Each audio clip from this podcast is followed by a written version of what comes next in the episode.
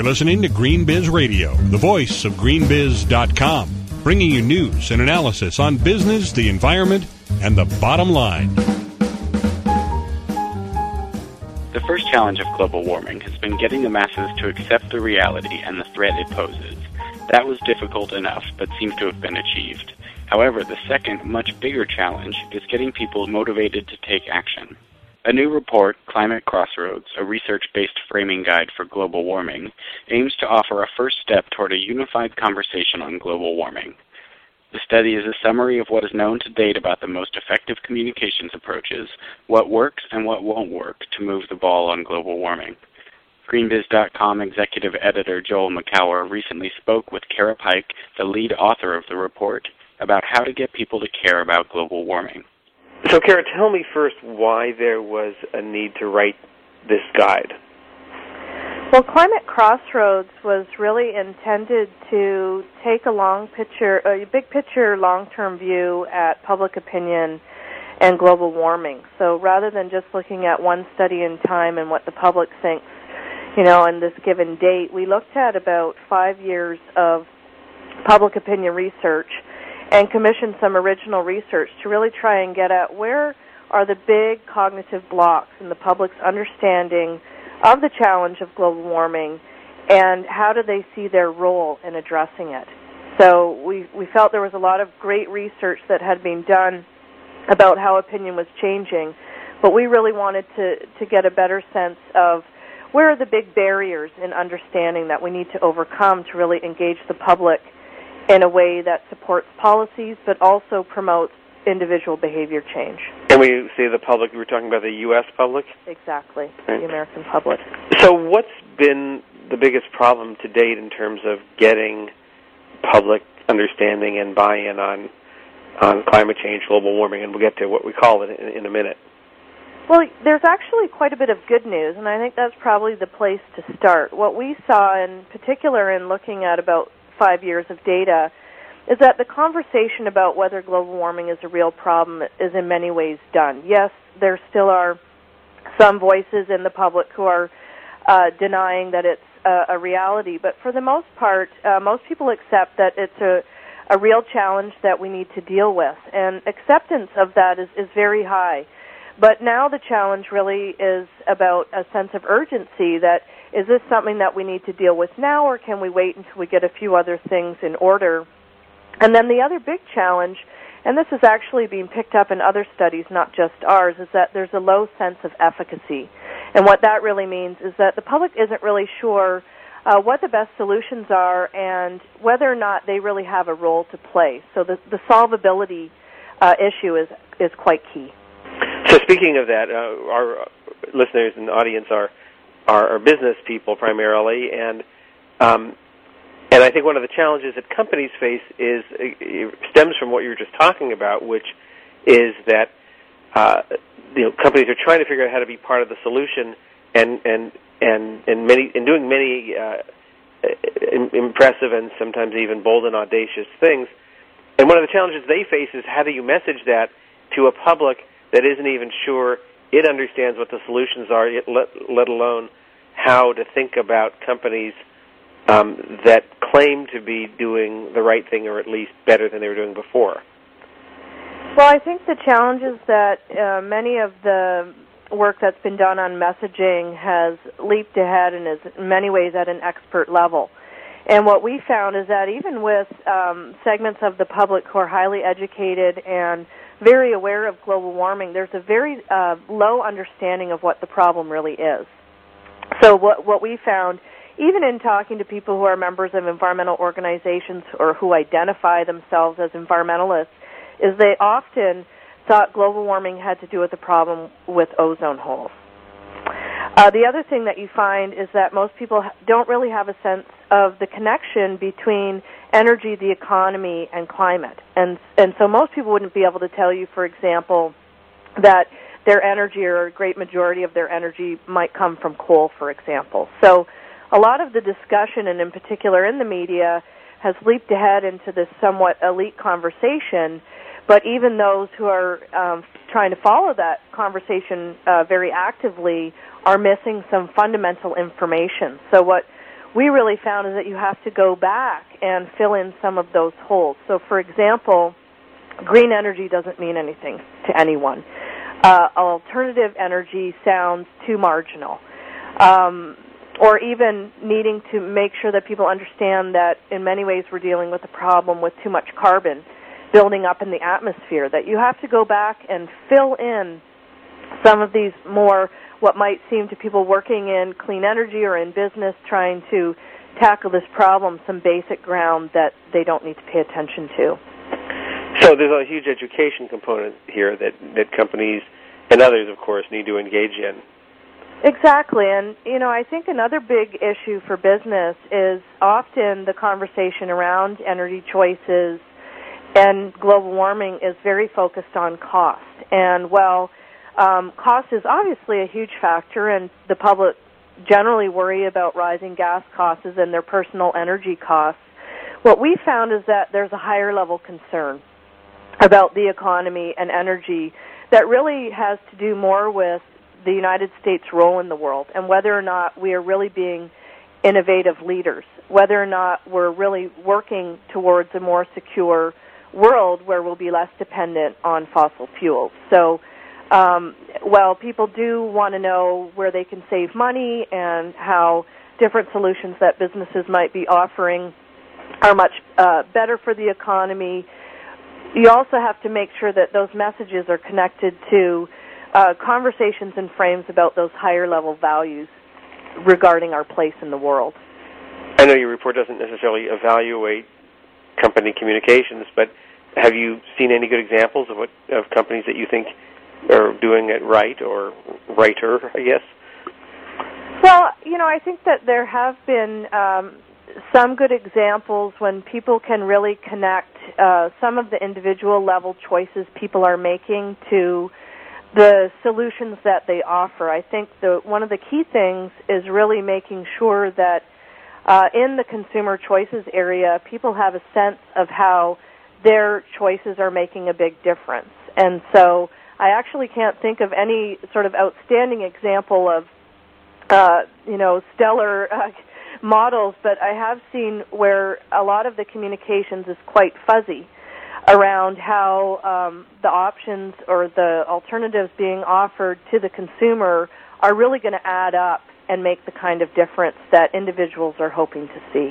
You know, my sense is that uh, if this is like other environmental issues that I've been watching over the past two decades, that consumers are saying, "Yep, I'm concerned, um, but I really don't want to. I, I just I'm concerned, but I want the, the, the problem to be solved for me. That I want uh, change, but I don't want to have to change myself. So in other words, they they they love the noun change, but they don't really like the verb. Um, and so I think I'm curious. How do you? Is that what you saw with climate, where people are concerned, but they don't necessarily want to make personal changes or see that their personal changes make much of a difference? And if so, how do you how do you get around that? I think a growing number of Americans really do want to uh, engage and uh, do things that will make a difference. I think that it's very confusing what really will make that difference, and in particular, given how busy people are, how pressed they feel financially, they really want to know if I only have time to do a handful of things, what are the things that are really going to have the biggest um, payback and, and biggest impact on solving the problem. I think there's been a bit of a scale issue around solutions where uh, many of the things that the public are being asked to do don't seem to match the scale of the challenge. So, you know, how can you really solve a global complex issue by changing light bulbs? Uh, so once again, back to those uh, feedback mechanisms and really ensuring that we're connecting those individual choices up to the kind of uh, systemic and larger scale change people are interested in, the better. Well, it also strikes me that even when companies do this well, that a lot of this can be done simply by a few skeptics casting doubt, and that feeds into people's instincts um, that they're being sold a bill of goods. That oh, this isn't really going to do anything; it's just a way to sell more light bulbs. Well, and some of the uh, market mechanisms and consumer options are very confusing, uh, and they they are hard to understand. So I think some of the skepticism is there for good reasons. For example, we found that most of the public really uh, are skeptical about the idea of cap and trade. It sounds confusing. It, it, they would like to see something a little bit more straightforward where there's a clear limit on pollution being emitted that's creating global warming. They want to know who's responsible for dealing with it, who's going to pay for it. And I think around who's going to pay for it, they're of course extremely concerned that they're going to be footed with the bill.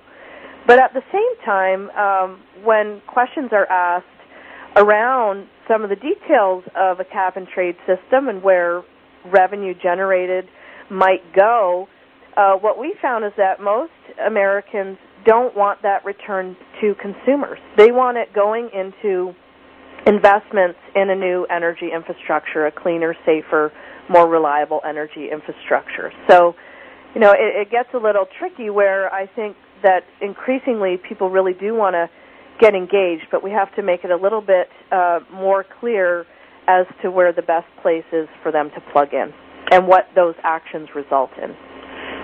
Do you have any sense of how Americans are different in their attitudes and their uh, climate communication needs than than those in, those in other countries? Well, I don't know um, from a solid research sense. I haven't looked at research. Um, I've looked at some research, but not to a great extent. But more just from my own opinion and instincts. I think that some of the um, desire to see America's place restored in the world, to regain that sense of innovation, the sense that we can really push and come up with the technologies to solve these problems and that will uh, bring more security to the world as we reduce our our energy. That some of that is a very uh, American way of of seeing a challenge like this. There have been plenty of experiences in American history that would lead the public to think that we can innovate um, as a way to address this issue, and in doing so, it will um, give us a competitive uh, advantage in the global marketplace. And so, you know, I don't know that other countries um, see it quite in that same way. You know, I've been talking to some uh, leaders in British Columbia who've worked on the energy policy, and um, they're not necessarily interested in being the first. They wouldn't mind if if um, other countries really did some of the innovation and they could see how uh, new technologies work in reality before adopting it a- across the board. So, you know, I, I do think that that sense of let's solve this problem um, through that incredible American ingenuity and innovation is somewhat unique uh, to the U.S. experience. So, if you had the ear of a, of a, some thousands of um, business people, which you actually, in fact, do right now, and what were, what would be a couple of takeaways that you'd want them to remember when it comes to messaging and communicating about climate? Well, you know, just to go over some of of what we've said, I think really making sure that we don't assume that the audiences are necessarily with us in terms of their understanding of the issue and and that's true of all different types of audiences even those highly educated and engaged. So to to make sure we're not coming at it from that expert level.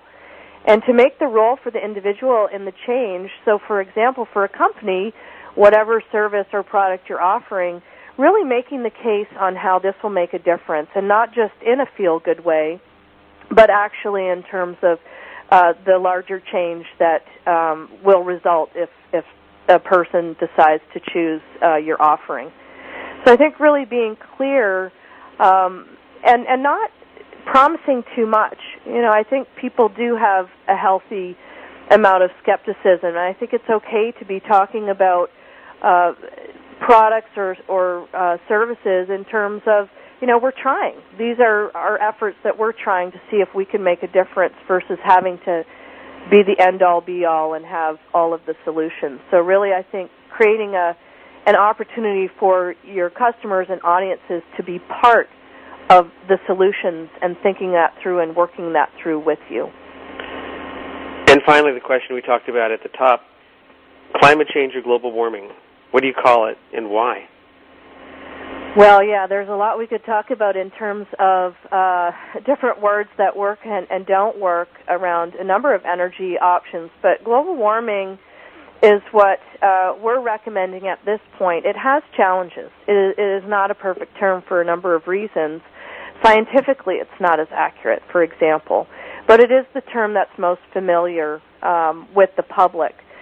What I think really needs to be done, though, is that needs to be um, explained more. That we need to connect what it means for the climate to change back to people's lives and make sure we're also connecting it back to the fact that much of what we need to deal with are uh, carbon energy sources that need to be reduced.